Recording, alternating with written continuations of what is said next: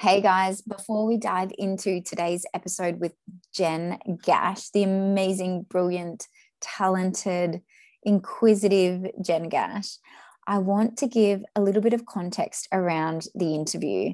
So, I actually recorded this, believe it or not, two years ago, back in 2019, when the seed was planted for the OT lifestyle movement.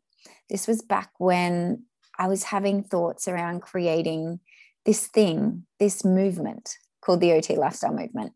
And I remember very clearly reaching out to Jen and saying, Hey, you know, I, I want to speak to you about OTs doing work that matters. I want to speak to you about OTs who are following their purpose and their passion. And and I, I just wanted to hear her perspective on this because she is very inspirational to me. I think she is such an incredible occupational therapist and someone that I really admire in the profession. And before I had even started a Facebook page or a group or a website or even developed any community around this idea that I had, I connected with Jen and so here it is, two years later. It's now finally going to be public and available to anyone who comes across it. But I just want you to remember that my business and the OT lifestyle movement started from a thought that I had. It was from this really little seed that was planted. And I decided after a year, after having spoken with Jen and after after working through all my stuff and whether or not I was going to pursue this, I decided that I would because I didn't want to leave this dream buried in the dirt. I wanted this this seed to grow. I wanted it to circulate and the energy to spread across occupational therapists around the world so everyone can do work that matters. So everyone can be in alignment with the work that lights them up and that fuels their purpose and gets them jumping out of bed in the morning. So here it is. And I'm so glad that it is finally reaching you. So enjoy and just remember that you can do anything that you want in this world. You can make it happen if you have a vision for it, if you take action towards it, then it's totally possible one occupation at a time. Here we go, guys. Welcome to the OT lifestyle movement. This is for the occupational therapy visionaries and the ones who see things differently. We're moving our profession forward through living and leading a truly holistic lifestyle.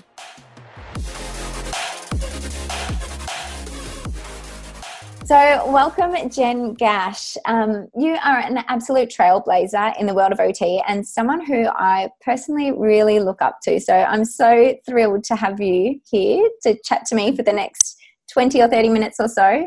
Um, but I'd love to rewind the clock a little bit and just get a bit of background about you and your relationship with OT and how you arrived at where you are today.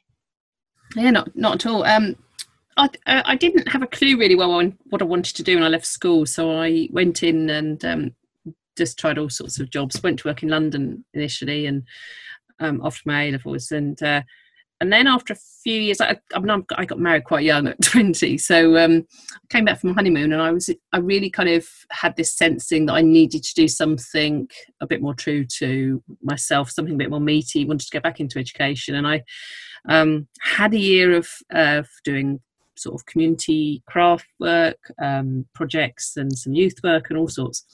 Landed in OT, and I just completely fell in love with the philosophy. Um, and I, I think that a lot of OTs I know have kind of a quite a, a, strong leaning towards the philosophy internally to themselves. So it rang all sort of bells with me and still does. And um, weirdly, I'm now seeing my daughter and, and probably because she's lived with me, but she start, she started talking about, you know, people needing a purpose and people needing a structure to their day, and it's quite funny. So I think I've infiltrated my children's psyche, um, but you know, I I kind of fell into. I mean, we, we had a, a basic grade rotation where I lived, and I, I, I did that, and it was really good. But I kind of um, it took me about five or six years to realise that actually that wasn't really real OT. It was OT in the frame of, of, of kind of the health service in England and social services, etc. So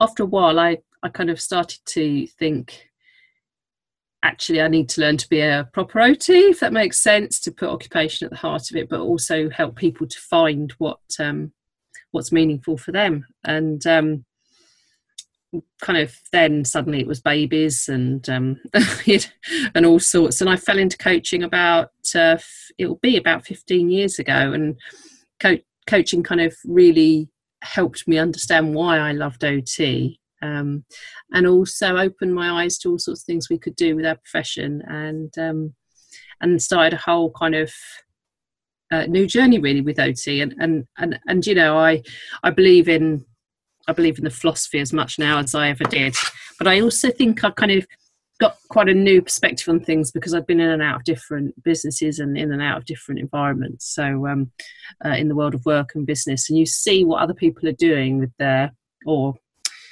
um, and it just it just gives you all sorts of ideas. Mm. So so and and it's constantly shifting and changing. Because people that do my blog will know. well, what I love about you is that you're encouraging us, you know, as OTs to do work that matters, and not only work that obviously contributes to a better society, but also work that fills our own cup and that's purposeful and meaningful to us. Because you know that's our job. But I think often we forget about ourselves and what's meaningful and purposeful in our own lives. Um, can you talk about if we can talk about an OT, for example, who is out there watching this, who knows in their heart that OT is for them, like they're staying, it's the right fit, but they just haven't found their niche. You know, they mm. haven't found the work that makes them jump out of bed in the morning. Um, mm. Or maybe their work was meaningful once, but it, it's just not bringing them joy anymore. What would you mm. say to them?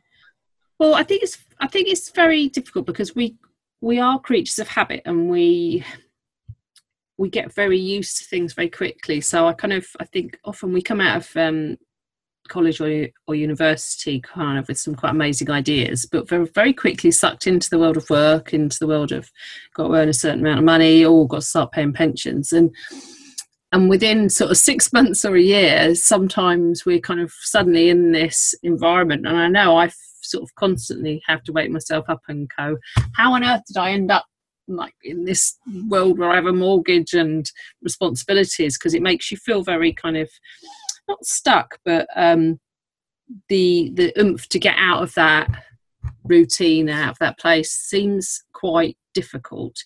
So, and I think often people start sort of they have these um, phases or peak moments as such where they get kind of insights and ideas. Um, prompted by all sort of things. Sometimes we just read a, a, journal article or magazine and kind of go, "Oh my god, that's amazing," or "That's what I want to do." Or sometimes personal circumstances pop up, don't they, and um, change us. And what I, I, one of the most valuable things I think we can do is to write stuff down. Now, in a very, I, I mean, I'm a big fan of journaling.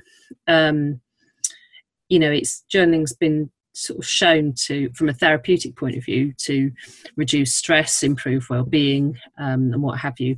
But it also is a very natural way of sorting our head out. And alongside that, you can record ideas and you can record the sort of energy and um, motivation you have for a particular thing when it comes up, so you don't lose it. Um, and I think becoming very conscious of what's going on for yourself because I think we kind of get a bit um, hypnotized by daily life. Um, you know, suddenly the weeks turn into months and we're still doing the laundry and the shopping and um, getting the kids to school. And suddenly we're like, oh, now I've found a partner. So now, therefore, I must be buying a house and I must be doing this and that and this. So I, I think kind of keeping consciously awake in our lives Um, so we don't daydream through it. Really, is one of the most important things. Saying that, I am currently learning how to sleep a little bit more and find a little bit of internal peace, so I don't have that constant gnawing. But I think you know the gnawing is helpful. I think it kind of um, makes us not sleepwalk through life really and um, I, I found really when I started work that uh, in, as an OT that I one of my priorities was not to get too institutionalized. I kind of I stayed generally about a year and a half maximum in my early jobs, and I think the most I've been in any one job is about two and a half years because I could just find myself having a combination of being a bit bored but also slipping into sort of the same ways as everyone else. And um, I just remember a senior too sort of saying to me um, when I was fairly newly qualified, "Oh, Jen."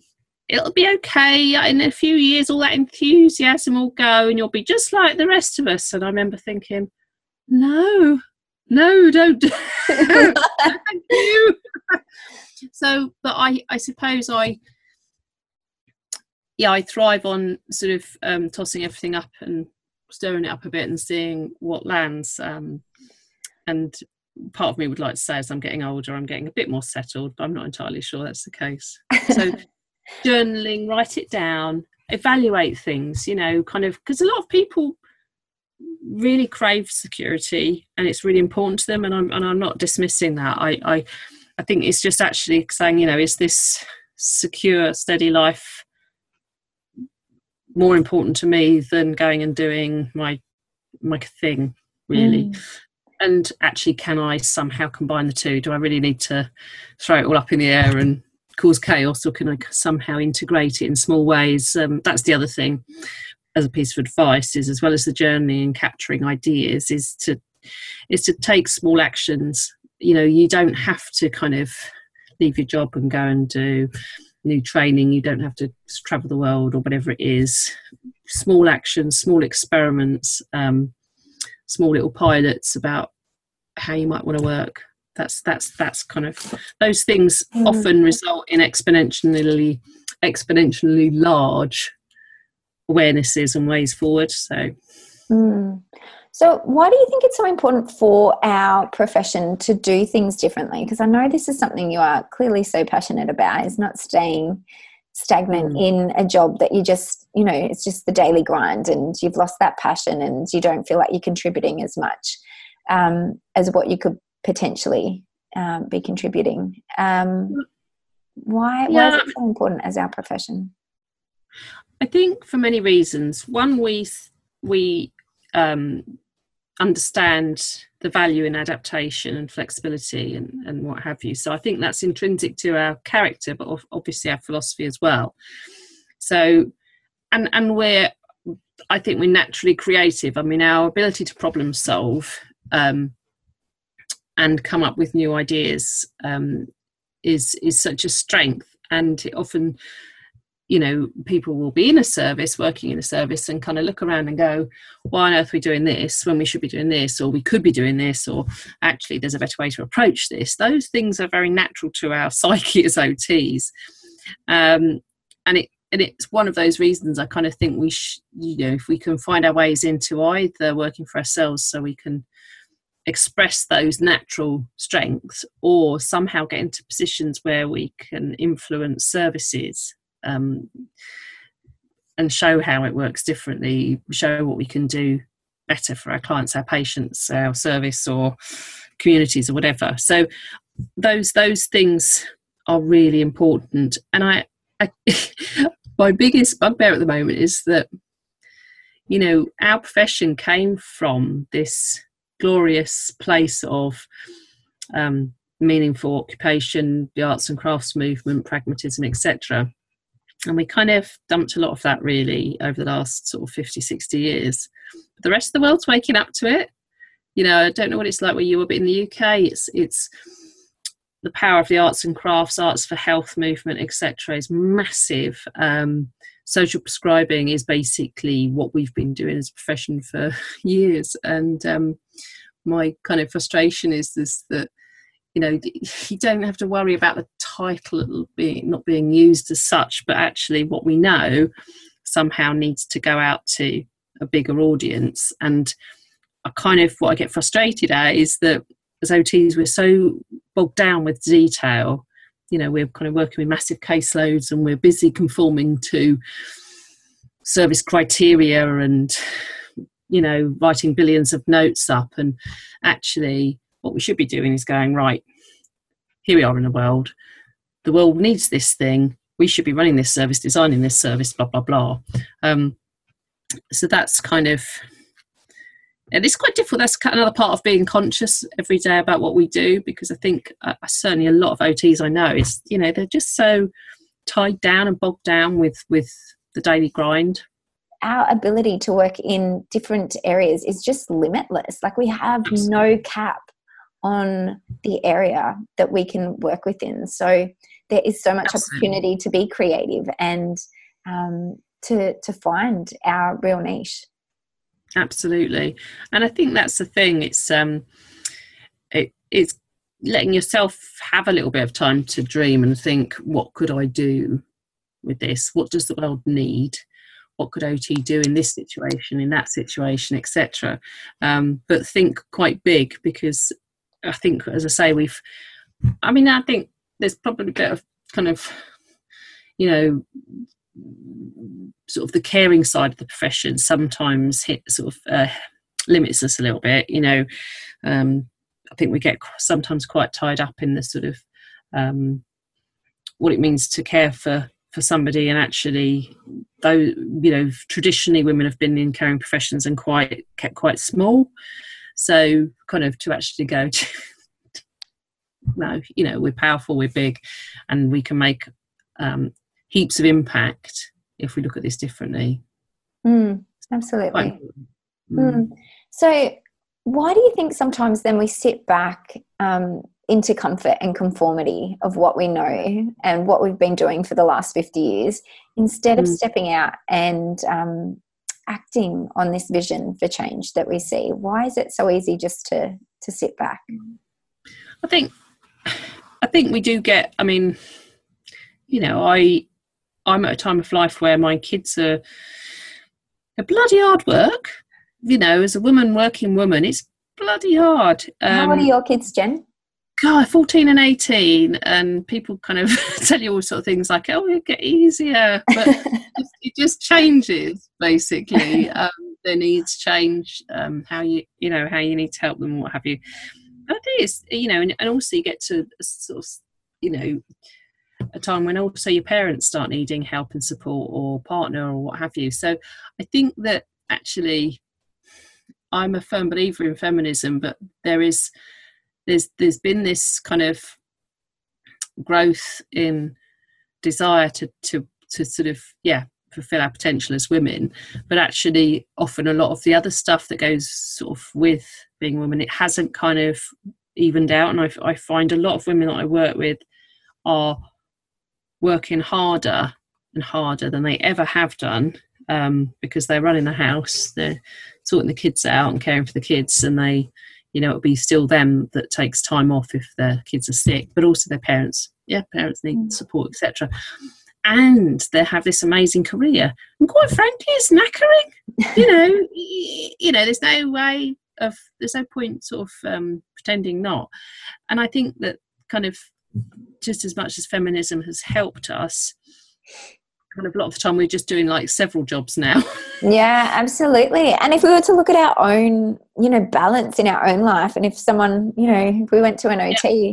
and we were to lay it on the table what we're doing every day it's just crazy yeah. isn't it? Massive. Absolutely. And i think if you couple that with kind of uh, you know the one of the ways society often keeps people um, controlled is to keep them busy you know so they don't have time to think and they don't have the energy to act. And i kind of feel this way a bit about climate change. It's, it's so difficult to make purposeful change in terms of our daily routines to halt this thing called climate change. Change is harder than we think. Um, but it's even harder if you're kind of yeah knackered and busy. Um, and i think also there is a certain lifestyle issue. I mean i you know we've we've a lot a lot of OTs are quite middle class. Um, they've got you know nice homes, security, etc. And to change how we work sometimes feels that it will threaten that. I mean, if you you know you lose your income or you you are reducing your income for a certain period of time because you want to do something different, and then that results in I don't know you don't go on holiday this year or for a couple of years or you you know you have to sell your car or you're not paying into your pension. Those things kind of scare people you know and it's another issue that um, stops people from changing. So i think there are all sorts of things um, and and it's uncertain. And a lot of us like certainty. Mm. um, so you know I, I think the sort of entrepreneurial spirit does need to be um, not tempered that's the wrong word but you know you have to kind of really know what you're going into but also not um, not be scared that it's going to result in you know poverty or you know a lifestyle change that you don't like or that actually that lifestyle change is worth it mm. um, you know i know a lot of uh, ots that are kind of going do you know what it's more important that i do this than i have that mm-hmm. you know Mm. What about from a professional point of view? I know you've done a post on this too about, um, I mean, and, and relating it to the entrepreneurial side of it. People who are scared to venture out because it's new terrain and, you know, what the professional sort of body may think of this or, you know, how we may perceive what they think of what we're doing. Yeah. Does that come yeah. into play too? I think so. I mean, we make up a lot of awful lot of stuff in our heads. I mean, over the years, I've kind of had to kind of give myself a real talking to several times to say, you know, actually, Jen, you've made this ridiculous idea up uh, about what they think of you or what have you. You've completely made this up in your head, and um, a lot of time. Can you talk us through it for people who haven't read the um, blog post? I'm sorry. Yeah, I mean, just um, like you know we take one comment or one you know one tweet or something and we make it such a big to do so i think there was um very very early on when i was starting to coach some it was a new graduate but um, had a piece published in the OT news, sort of saying, "Oh, this life coaching thing, you know, we do that already. We've been doing it for years." And it, and I, but I think it was said in such a way that I felt quite undermined, and it just kind of, it was as if the the whole professional body and everyone that read the magazine agreed with him. And of course, I just blew it completely out of proportion. Um, and another time, uh, someone at, com- at, a conference sort of said she was talking about independent OTs needing insurance, and she was saying, "Oh, and there's someone around who's doing life coaching. I do hope they're insured." And I just went up to her after and said, "Yeah, yeah, I'm, I'm that like I'm I'm that OT that's doing this, and yes, I am insured." But you know, it it had rumbled because I'd heard her say this before. It rumbled around my head for months. And I think that what happens is that we, I think it's a, I mean, I see it in my daughters, this feeling of not being good enough all the time. We have often have this strong imposter syndrome going on. Um, you know, and as a, I don't know whether it's a female thing, but they've, you know, looked at kids of six or seven and and already the girls are kind of have this imposter syndrome building where the boys overthink you know think they're better than they often are and the girls are kind of oh no no you know. And i and i think over time these you know, these tiny bits of evidence they're not evidence they're one smidgen of one person's opinion and we just blow it out and make everything about that. So overcoming that sort of feeling internally is quite quite important um, with this journey. But also, if you do come face to face with it, you know, you know, people will think differently. So it is about sort of toughening up your skin a bit.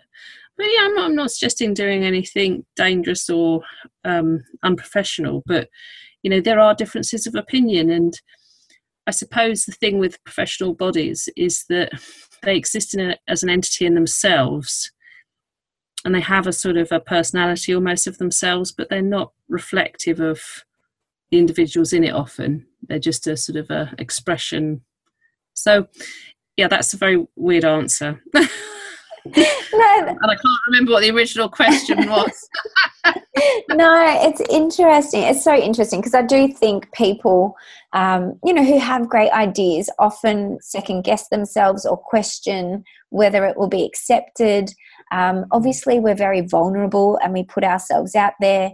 We have our belief systems questioned, and we have to be strong enough and, like you said, have that thick skin so mm. we can back 110% what we're putting out into the world. And, you know, if our intentions are, you know, obviously always meaning well and we have something that we can offer that's going to benefit um, society yeah. in some way, you know, I think sometimes we need to, like you said, just up level and bring ourselves yeah. back up.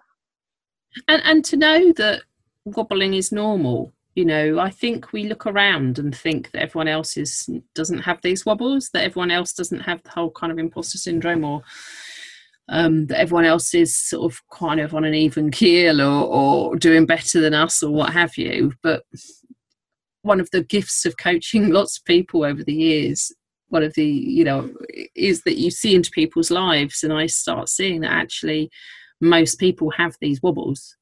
That's normal you know. Most people do think they're not good enough um, some some groups of society more than others but actually it's it's normal to to doubt yourself a bit but actually what you, it's what you do with it at that point um, mm, absolutely. Um, how can we overcome these feelings and what what sort of mindset do entrepreneurs or people who are doing things differently what kind of mindset do they need well, i think i was about to swear but i think there's a more kind of effort approach is probably required um, you know rather than um, trying to perfect things and trying to make ourselves feel secure by tying everything up too tightly you know um, one of the biggest questions I get from people starting out doing things differently is about note keeping and systems and da da da da da. And you know, that's coming from the old paradigm of where we where we work and the fear paradigm and a litigation kind of mindset. And a lot of time I say you don't need to um, produce a you know what you what you potentially end up doing is producing a mirror of what you're trying to escape by kind of doing things the same way. So, you know, a bit more of an effort um, approach, I think, is definitely required. I think try and, and seeing through other people's um, and, and it is for again other people's BS because I I you know I've been to lots of um, networking things over the years, things with business people, blah blah blah, and you know what? They're just people they're not a lot of the time they come across as being very confident and what have you. But do you know what? It's a lot of time it's just a facade. Um, and the thing is if someone believes that they're better than you it comes across you know they kind of hold themselves differently. They talk more confidently. Um, so somehow we have to get that bit inside which goes you know that's a load of bullshit. I'm you know internally i'm all right. Um, i can see through their rubbish and once i start trusting in myself trusting in what i say trust in my abilities to carry this thing out or do this thing. And and yeah you know it's not it's not always like that forever. You'll have bad days where you wake up and you just feel rubbish about everything or you know it's not a permanent state but i think the more we practice that state the you know the easier it becomes to maintain it so. Mm. and i totally agree um, and i think it's a lot harder with social media these days because people can obviously portray the best side of them which is great. You know i don't mind the highlight reel because you know, I don't think everyone needs to show the downsides of their life either. But mm. yeah, like you said, you can get this perception of people yeah. and you try and live up to that. And you're like, oh, but, you know, behind the scenes, everything's hectic and chaotic. But, you know, that's sometimes what it takes, you know, it's just this climb. Yeah, I think you, you just need to be very aware of what you're putting into your perceptual filter um, and if you're putting in all the time that everyone else is better than you, that everyone else is sorted, that everyone else, yeah, Facebook, everyone else has got, got these nice holidays, you know, and champagne by the hot tub and all this rubbish. You know, if you're putting that as your filter, then actually everything you do won't be good enough. Mm. Yeah. So, um, um, yeah, I'm, I'm a fan of social media, but you do have to kind of go, actually, what this isn't showing is X, Y, and Z. Absolutely. Now, in one of your posts, this is probably my favorite post. Um, so, for everyone too, Jen is over at otcoach.com. Is it otcoach.com? Right. Yeah. Yep. Um, and she has a post about the Cowboys of OT. And I just wanted you to touch on this and just what does it mean to be a cowboy of OT? And what does it mean to you? Well, I have to kind of give the heads up to a lovely man called Bob Garvey, who's a coach um, who's just retired. He was at Sheffield or something. Anyway, he wrote the Cowboys of Coaching, and I kind of looked at what he was saying, and actually it resonated strongly with where we are in OT of a lot of the time, because um, we we use it as a um, a uh, what do you call it um, uh, in, not insult, yeah, insult sometimes, calling people a cowboy. So, you know, cowboy builder or what have you. Um, so the word cowboy isn't sort of synonymous with with good stuff, but actually, if you unpick what cowboys are about, um, there's lots of great stuff there, and we need cowboys to break into new frontiers. Basically, you know, they, um, you know, when the world was first expanding, the Cowboys would would push the boundaries and they would be at the forefront of that, and they would be necessarily doing things differently because they were coming across all sorts of challenges that we had no answers for before.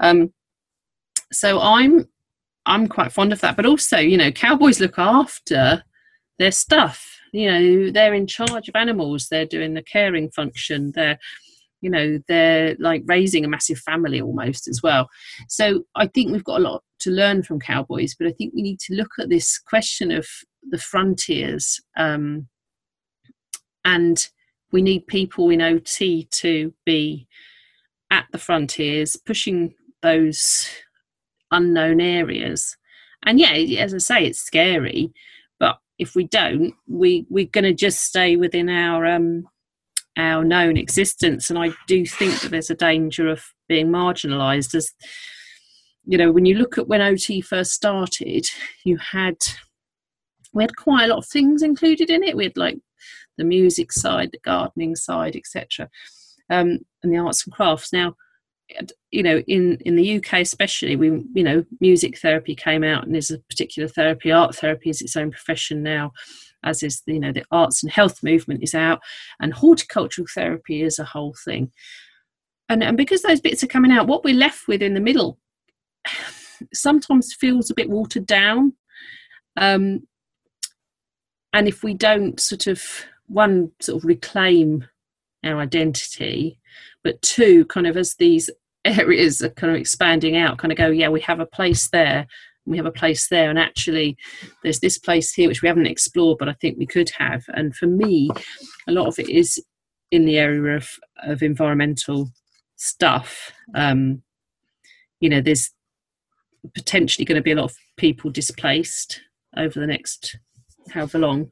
Um, and a great need for them to find purposeful occupation um, homes adapt massively adapt but also we need people to adapt now to prevent climate change from getting worse. We need them to look at their daily routines, their mm. daily occupations, and go, actually, I need to do this differently. I need to stop jumping in the car four times a day to go and do the shopping, go and take the kids here, to go and do this. I need to change how I do things. Um, and helping people adapt their routines and habits is what we're good at. Mm. So yeah. somehow I kind of feel the world needs occupational therapists to help people change, basically. Yeah. Because people don't know how to change. It's They're hard. change is yeah. scary. You know, change is challenging. It's the unknown. Yeah. It's stepping out of that comfort zone, even if it's those daily, you know, habits and routines. It's it's different. It is. And and the thing is, I suppose, is that it's whether we can help people change before or sort of while things aren't that desperate. You know, I sort of said this to my mum years and years. Um, we have this conversation. Actually, the prompts to change f- from a sort of environmental point of view and not quite there yet. Certainly where we are here, but somehow people need to um, start thinking in that way. So yeah, change is difficult. Mm, mm. I find it difficult.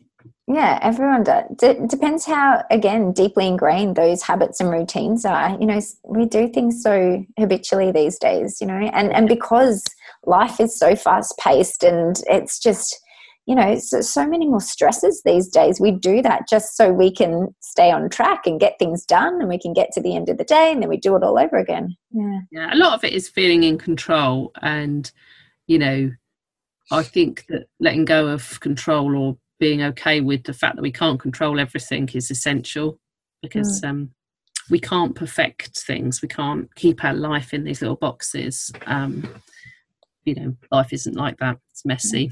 it is. It is. So I've got one last question for you, and I don't want to put you under any pressure to answer this question.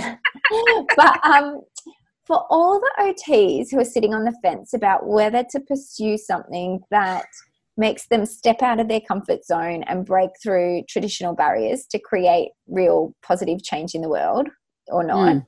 If you were the last person that they were going to speak to before they gave up on the possibilities of dreaming big, mm-hmm. what would mm-hmm. you say to them? Um, what will I feel if I get to 80 and I haven't done this? 80, 90, whatever, and I haven't done this, how will I feel? And actually, if they feel that, you know, they get to 80, 90 and it's okay, then, then that's okay you know but if you feel that you're going to get to 80 or 90 and go oh shit you know what yeah i wish i'd done that thing then you know that you have to do it because there's nothing worse than regret and people generally regret the things they don't do rather than the things they do i love that and it just reminded me a quote actually that i've heard and it was something along the lines of hell on earth would be meeting the person I could have been. Mm. Um, and you know, like if you met that person and they did exactly what you had dreamt of and you envisaged, and, and they're living that, and that was your dream, you know, yeah. I, I would feel so empty because I would have been thinking, well, this I could have done that and I could have made that change. And yeah, absolutely. And what on earth was I doing instead? And I think that's the bit about fit, remaining conscious and awake because actually if you know that you're not you know that you're choosing to do things that aren't moving you towards that per- being that person you want to be then you know you just have to kind of go okay i need to start doing things differently. I need to wake up in the morning and take a step even however small it is. And i say to people if you're scared make the step smaller make the step smaller. Um, but just keep making those steps. Yeah, because small steps lead to significant change, and day after day it compounds. Um, yeah, absolutely. Couldn't agree more. Love it. Thank you so much, Jen. I really loved soaking up all your wisdom and insight. It's been such a pleasure chatting to you. Oh, no, it's lovely to be able to talk to you today, Rhiannon. Thank you so much for inviting me, and thank you for listening, all lovely OTs out there. Thanks, Jen. That's it, guys. I hope this episode resonated with you, but more importantly, I hope that it inspires you to take action. If you haven't already, come over and join our Facebook group family where we connect and collaborate. You can find us really easy just by searching the OT Lifestyle Movement in Facebook. If you did love this episode, I'd be super grateful if you shared it. You can take a screenshot right now and share it on Instagram or on Facebook so we can connect with more amazing, like minded, open minded OTs. The more we share the OT lifestyle movement, the more we can create a ripple effect. And if you do love the podcast, please head over to iTunes and give us a five star review so we can be found more easily. That's it. Go out, create the epic change that you seek in the world because the world is ready for you. Carpe diem, guys.